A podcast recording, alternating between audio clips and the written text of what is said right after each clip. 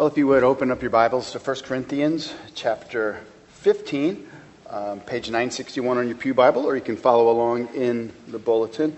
You know, last week on Easter Sunday, we looked at the first half of 1 Corinthians 15, and there Paul corrected our understanding of the resurrection.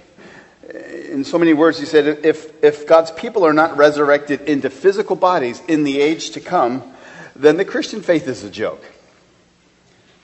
Today, Paul addresses questions we have about those bodies that God promises his people. Have you ever wondered what your resurrection body will look like? Paul helps us in this passage to understand these new bodies. 1 Corinthians 15, beginning in verse 35. But some will ask, How are the dead raised? With what kind of body do they come? You foolish person. What you sow does not come to life unless it dies. And what you sow is not the body that is to be, but a bare kernel, perhaps of wheat or of some other grain. But God gives it a body as He has chosen, and to each kind of seed its own body. For not all flesh is the same, but there is one kind for humans, another for animals, another for birds, and another for fish. There are heavenly bodies and earthly bodies, but the glory of the heavenly is of one kind, and the glory of the earthly is of another. There is one glory of the sun, and another glory of the moon, and another glory of the stars, for stars differ from star in, in glory. So it is with the resurrection of the dead. What is sown is perishable, what is raised is imperishable. It is sown in dishonor, it is raised in glory. It is sown in weakness, it is raised in power. It has sown a natural body, it has raised a spiritual body. If there is a natural body, there is also a spiritual body. Thus it is written the first man, Adam, became a living being, the last Adam became a life giving spirit. But it is not the spiritual that is first, but the natural, and then the spiritual. The first man was from the earth, a man of dust. The second man is from heaven. As was the man of dust, so also are those who are of the dust. And as is the man of heaven, so also are those who are of heaven. Just as we have borne the image of the man of dust, we shall also bear the image of the man of heaven. I tell you this, brothers flesh and blood cannot inherit the kingdom of God, nor does the perishable inherit the imperishable. Behold, I tell you a mystery. We shall not all sleep, but we shall all be changed in a moment, in the twinkling of an eye, at the last trumpet. For the trumpet will sound, and the dead will be raised imperishable, and we shall be changed. For this perishable body must put on the imperishable, and this mortal body must put on immortality when the perishable puts on the imperishable, and the mortal puts on immortality, then shall come the pass the saying that is written, Death is swallowed up in victory. O death, where is your victory? O death, where is your sting? The sting of death is sin, and the power of sin is the law. But thanks be to God, who gives us the victory through our Lord Jesus Christ. Therefore, my beloved brothers, be steadfast, immovable, always abounding in the work of the Lord, knowing that in the Lord your labor is not in vain. This is the word of God. The grass withers, the flower fades, but the word of our God will stand forever. If we want to know God, if we want to know His will, if we want to know His way, we must know His word. Let's pray. Father, thank you for this word to us. Um, we need to know what the future holds. Um, when we understand it rightly, um, our lives are changed in the, in the now. We need to know what your plan is for our bodies to come, that we may live today faithful um, to that promise. Fill us with your spirit. Empower me, strengthen me. Um, though I'm weak, may I be strong. For your glory, we pray. Amen.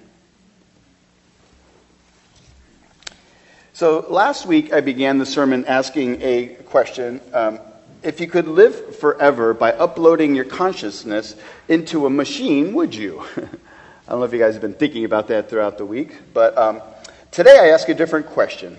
If you could live forever in your physical body, but a version of it that could never get old or frail or sick or diseased or even die, would you? I know there's probably a few more questions that you might have.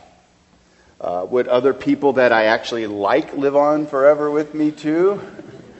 Can my dog be there with me? Do I have to eat kale? Um, would I ever get bored? You know, I think that even when we answer those questions favorably, many of us would still be hesitant to want to live forever in a body that God has recreated for us. It's as if we like the idea of eternity and living on, but not so much physically living on. We like the idea of there being a place called heaven where our souls go. We don't really give it much thought. We just like to think that it is, well, a better place. And so we don't spend much time thinking about the age to come. Maybe perhaps at someone's funeral we'll meditate upon the shortness of life, or at, at, in the hospital as someone is clinging to life. Perhaps then we might meditate upon shortness of life and what's to come. But most of the time, as I mentioned last week, we suppress our own mortality. We tell ourselves, and we tell ourselves things like, well, when I die, at least I'll be in a better place. And most likely, when I'm in that better place, I won't be toting around this physical body. And so, if you don't get all that excited about living forever in a physical body, then Paul's words this morning may help you uh, change your mind. Our problem is that we do not understand properly the future that God has in store for us. Specifically, what God has done for those whom he has redeemed to himself. The culture in Corinth was steeped in Greek philosophical beliefs and thought. For the Greek, the physical world, and with it our human bodies, the physical world um, was seen as corrupt and, and inferior. The spiritual realm is good and desirable. The physical realm represents all that is debased, full of lusts and passions. And for the Greek, then, the desire was to escape the physical realm and enter into the heavenly or spiritual realm. That was the ultimate goal or telos. So it wasn't so much that these Corinthians didn't believe in life after death, they just wholeheartedly denied uh, that eternal life would be a physical ex- existence, soul and body. I guess word got to Paul in the form of a letter. This, among many other things that were wrong in Corinth. Some of you are studying 1 Corinthians. There's a lot of crazy things going on there that Paul needs to address, right? Um, and so Paul responds to their denial here in chapter 15. And, and then last week we studied uh, how Paul argued that if there is no resurrection, then Christianity is a sham, and all, all the people in the earth, Christians alike, are still in their sins. In the second half of chapter 15, Paul helps them and us to see that God's final victory over evil will be to give eternal life, soul, and body to his people. And knowing this is meant to change how we live in the present. We're going to investigate this uh, in three areas. First, we're going to look at the how, then the what, then the why. The how, the what, and the why. First, the how. There's a question that Paul raises in verse 35. He says, But someone will ask, How are the dead raised? You ever had such a question? Now, the question doesn't seek to understand the power behind being raised. The question evokes the Corinthian skepticism. How on earth is this even possible? That's what they're thinking, and that's what Paul is addressing. And so Paul gives them two analogies. Uh, the first analogy is in verse 36 through 38. Look at there where it says, What you sow, this is a farming analogy, so what you sow does not come to life unless it dies. And what you sow is not the body that is to be, but a bare kernel, perhaps of wheat or some other grain. But God gives it a body as He has chosen, and to each kind of seed its own body. So here's the analogy. Paul, Paul is saying, Seeds are to plants as dead bodies are to resurrected bodies. Do you follow his logic there? And he's making two points here. First, he's saying death must take place. Verse 36 What you sow does not come to life unless it dies.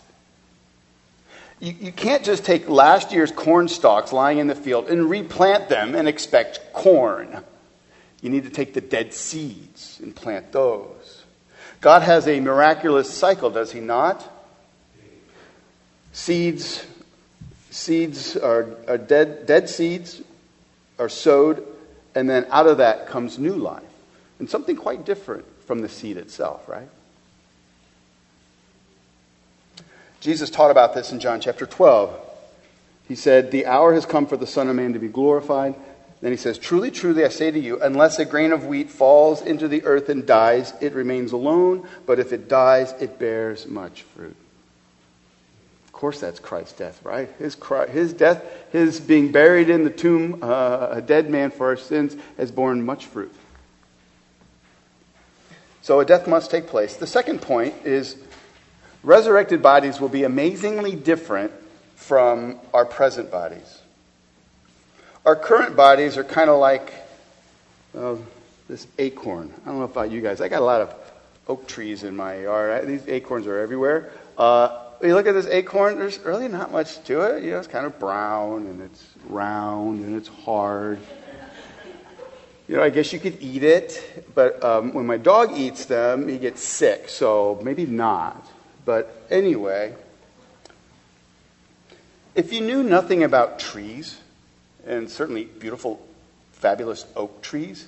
And I just showed you this acorn and asked you to surmise its potential.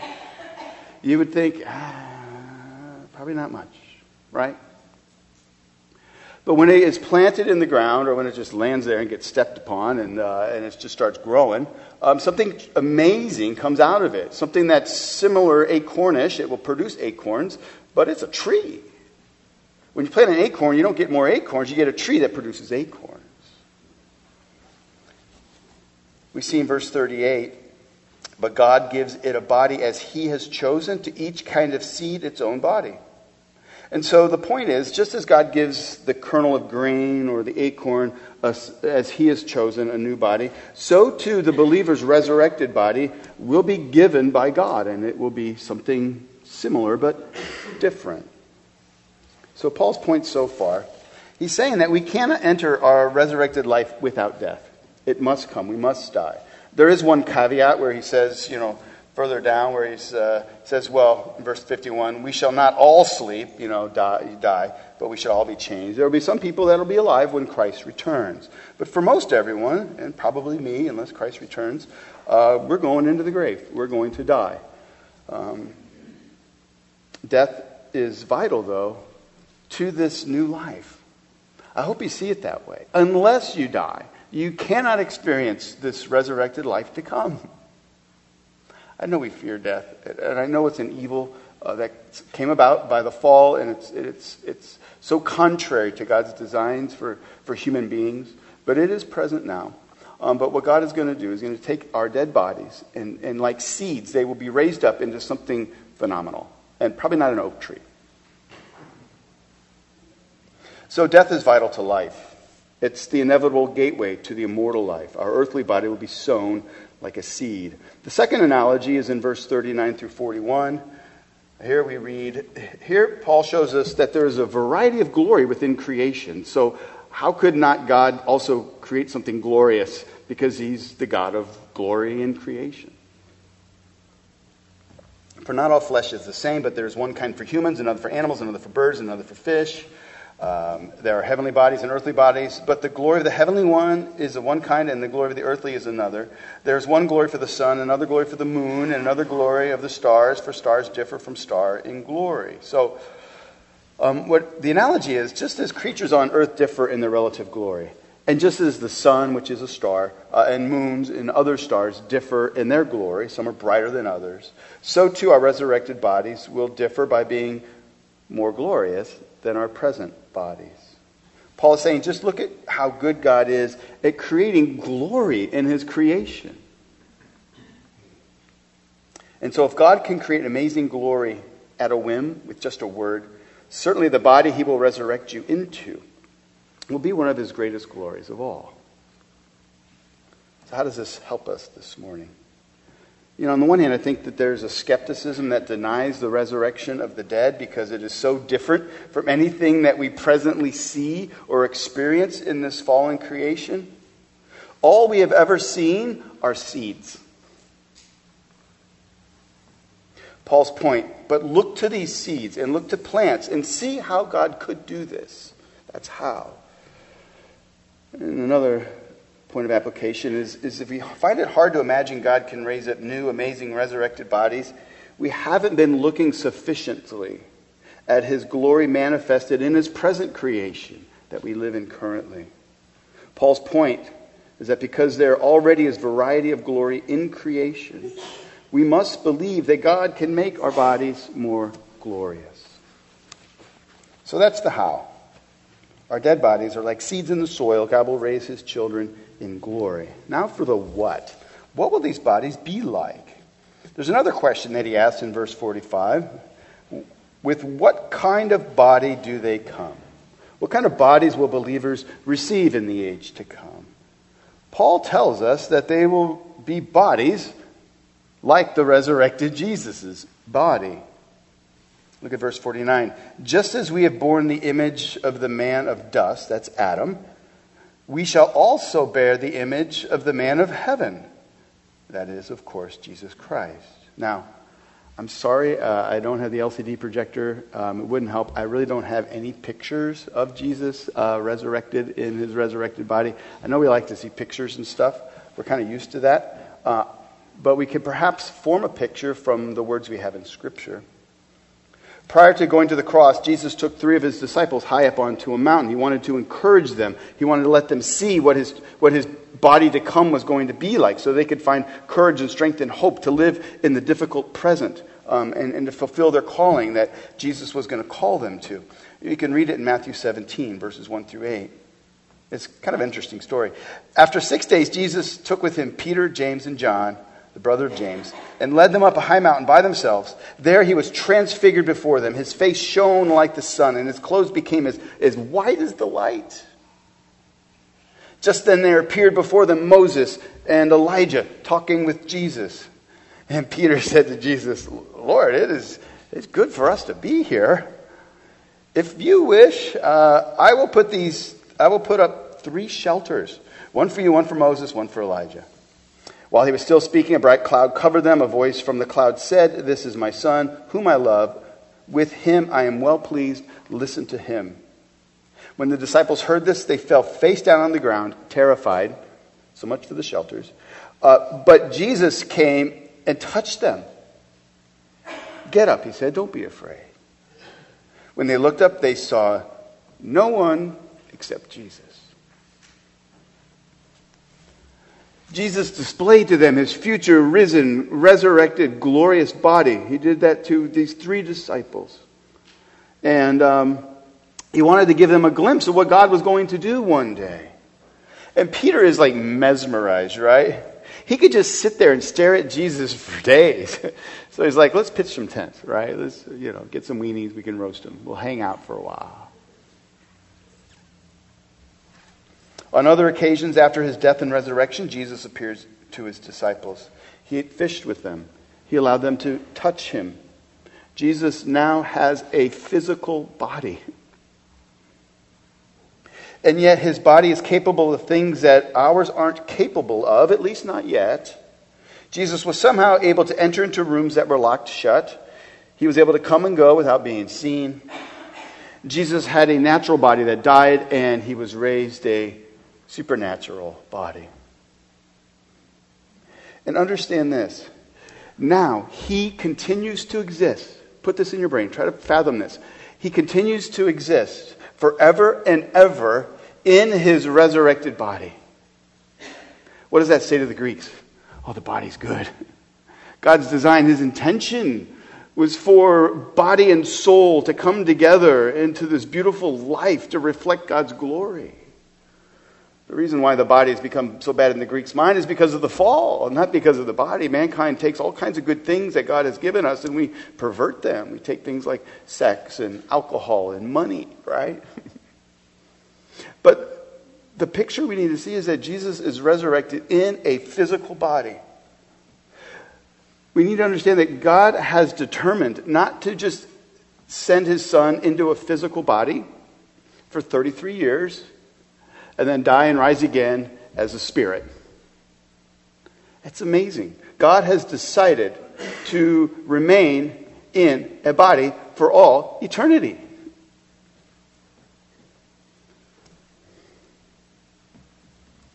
Christ exists in physical form. Now, I know that trying to imagine those bodies to come can be quite difficult, but Paul does give us some information to go on.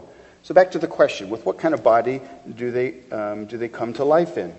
Beginning in verse 42, look at that. He gives us four radical contrasts or changes that will occur. The first contrast is the perishable versus the imperishable. Verse 42 What is sown is perishable, what is raised is imperishable. Perishable means destructible. Other translations use the word corruptible. Paul is saying that, that our bodies are, that in our bodies are seeds of disease and death. I'm living proof of that, right? You know, came down with some stomach bug last night. It was horrible, right? I am perishable. um, I'm corruptible. But he says the new body will be imperishable or incorruptible. Our resurrected bodies shall be raised indestructible. The body that you will have if you are in Christ will be one that can never decay or die. We will enjoy an indestructible existence. The second contrast is between dishonor and glory. Verse 43 It is sown in dishonor, it is raised in glory. The word sow here is figurative language for what? For, for burial, right? One of my favorite authors, Anthony Hoekema, he asked this question. He says, What could be more dishonorable to a body than lowering it into a grave?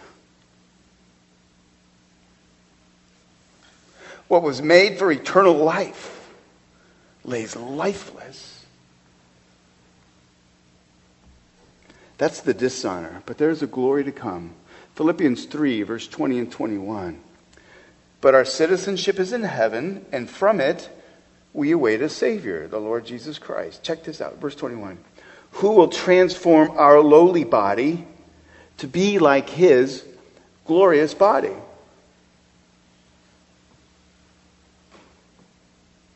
C.S. Lewis makes the point, and I'm just paraphrasing, but he, he, says that if you were to meet your neighbor that you know, uh, he's a Christian, he's kind of you know, maybe not the best Christian, right? Uh, but if you were to see his see this person as in their transfigured heavenly body, you would be tempted to worship him.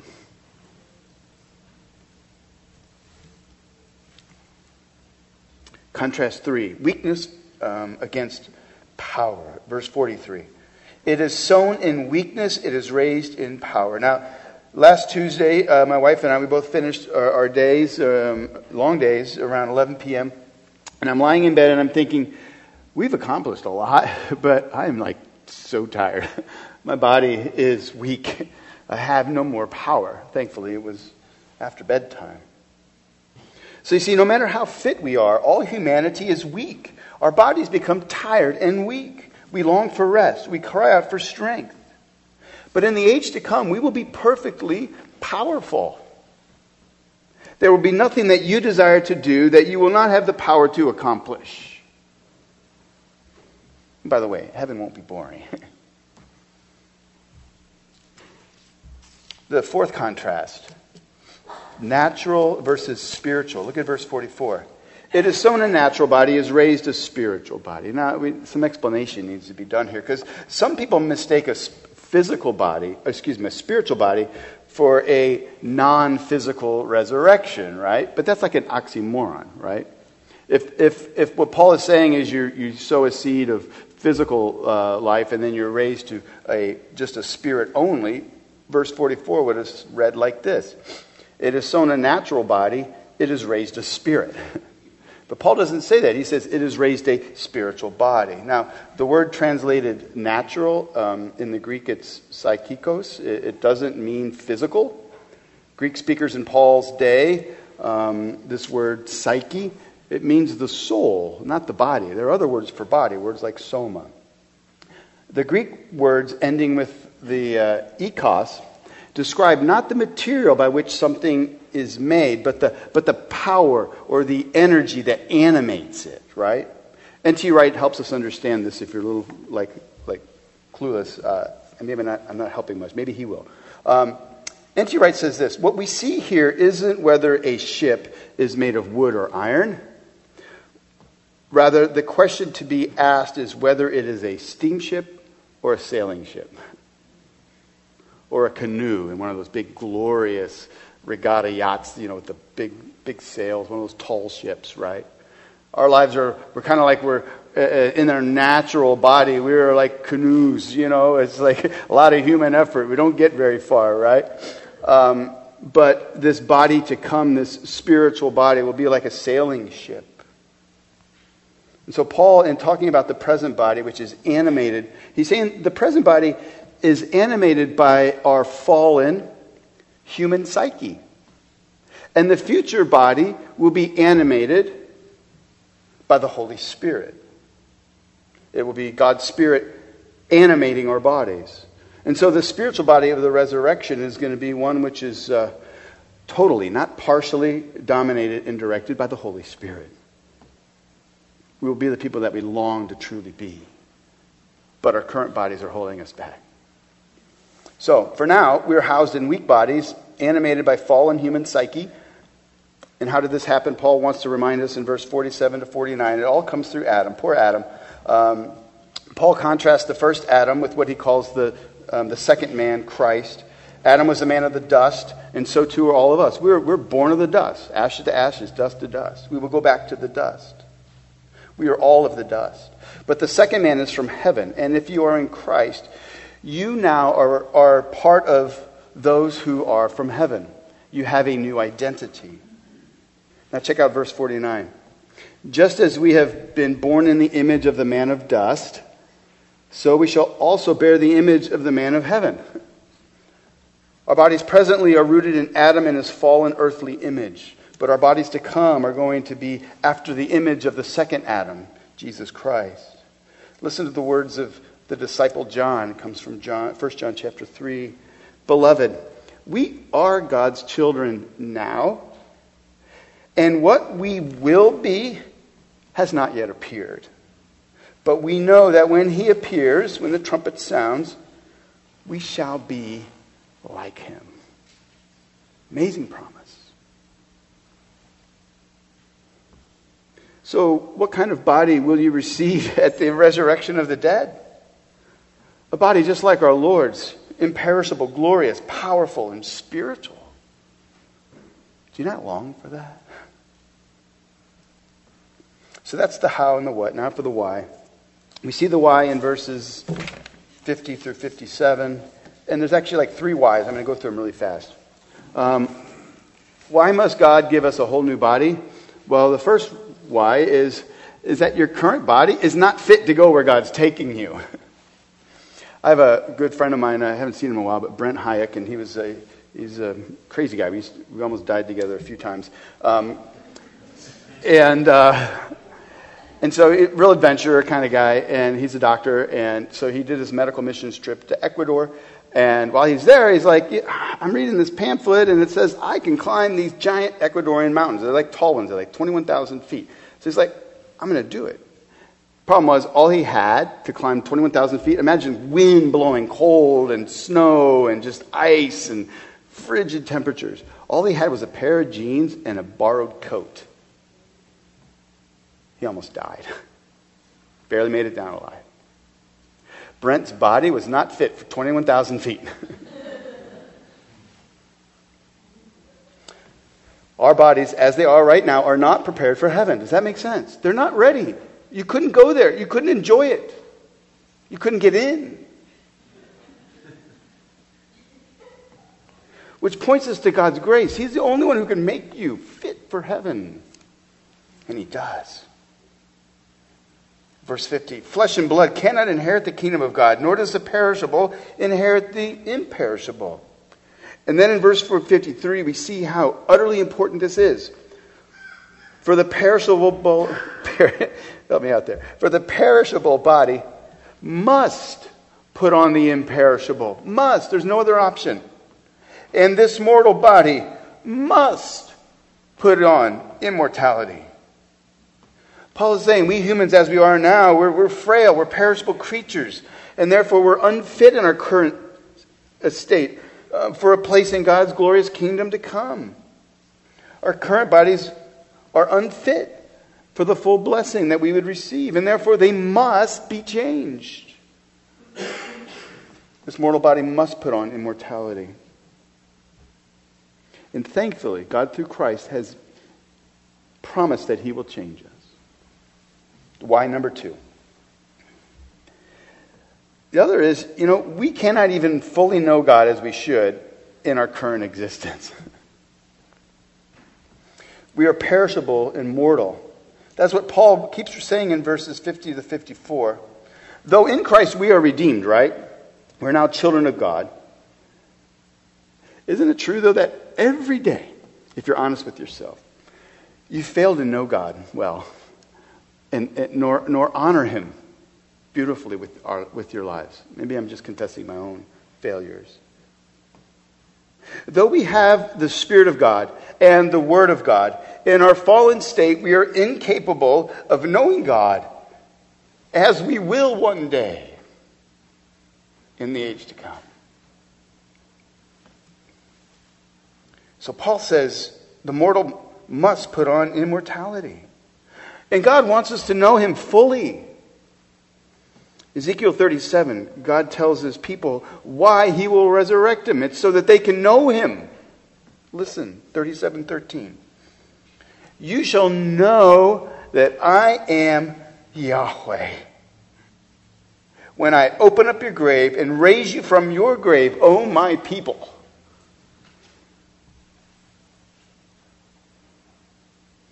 You know, the prophets of old, including Ezekiel, continually rebuked the people for their stubbornness, their cold heartedness, their self centeredness. Israel often doubted God, and Israel often loved God's blessings more than God Himself. And we too can be like this too, can't we? We don't know God as we should. We don't honor Him as we should. We're often thankless and then ask Him for more blessing. We doubt God. We don't trust Him. We don't even get all that excited when we hear about what's to come, this resurrection with the glorious, powerful spiritual bodies. That just doesn't seem to get us all that excited. It's a sign that we do not know God as we should. We'd rather think about finally going on that trip to Disney World or Paris than to meditate upon what God has in store for his people when eternity finally kicks in. And God says, You shall know that I am Yahweh, your God, when I open up your grave and raise you from your grave, O my people. Oh, that we would long for such intimate knowledge of our God. And oh, that we would see how utterly necessary that last trumpet sound is. For the trumpet will sound, says Paul, and the dead will be raised imperishable, and we shall be changed. My friends, we need these new spiritual bodies so that we can fully know God. And God, in His grace, will make sure that we do. The last why. Why does God raise us from the dead? This might be hard for some of you, but it's for His glory. Sounds wrong that God would be zealous for His glory. Because if, if humans seek their own glory above anything else, they prove themselves to be what? Arrogant and prideful. But it's different with God. God is the source of all goodness that flows into this creation. He is worthy of glory. If God were not to recognize and promote his own glory, then he would be a suppressor of the truth, if not perhaps even a liar. And of course, God can't do that. So thankfully, God will resurrect us for his glory. See, understand this. If if God does not have a physical resurrection and fix all that is wrong with our broken world and fix everything that Adam did wrong, guess what? The enemy wins. The enemy gets the victory, not God. God goes to plan B. But God's plan was to make, make people in his image, male and female, to reflect his glory. God blew, blew uh, by His Spirit, He blew life into the dust of Adam. God's desire is that we would be physical, spiritual beings forever and ever. And so, if God doesn't do this, then the enemy wins. But God does not scrap his plan. He has in store an even greater glory than the original creation he made. And by virtue of our faith in Christ, we get to participate in that victory to come. Verse 57 But thanks be to God who gives us the victory through our Lord Jesus Christ. So, how are we to respond today? You know, Paul's application is only one sentence, so it won't last long. Um, here it is, verse 58. Here's our application. Look at it. Therefore, in light of all this, not just the, our passage, but the, from chapter 15, verse 1 and on, therefore, my beloved brothers, be steadfast, immovable, always abounding in the work of the Lord. When we know what's coming, it causes us to be people who, who, who put up with the already not yet, with the failings of this world. It allows us to be strong and courageous in, with the, the threat of all kinds of things and allows us to, to press on not for our own agendas, but for the work of the Lord. That's a good thing. Be steadfast, immovable, always abounding in the work of the Lord, knowing that in the Lord your labor is not in vain. In this broken world in which we live in right now, we put, we put you know, 100% of effort into something. We start a business. We, you know, uh, we, we start a family. We, all kinds of different things. We, we uh, try to renovate whatever. We put 100% energy and we try to close some deals, uh, but we only get out usually like 40% return for our investment, right? This world that we live in, you toil and you struggle, and your labor is often in vain. But Paul gives us this promise that when our work is for the Lord and for his kingdom, it's not in vain. Paul knows what we know so well. We live in the in between times, in the already not yet. Christ has come. His resurrection is the first fruits that guarantees our own bodily resurrection. And Christ will come. And when he does, our resurrection will take place. Until, then, our bodies fail us, our minds fail us. Though forgiven in Christ, we continue to amaze ourselves at how callous we can be towards God or towards people made in God's image. So, Paul encourages us this morning Knowing what you know about the age to come, the day to come, and the resurrection to come, be steadfast. Hold to this truth. Don't be moved by paralysis or to paralysis and doubts by the difficulties of life. In fact, find strength to serve Christ in the present. For what we do today for God's glory is not in vain. Let's pray.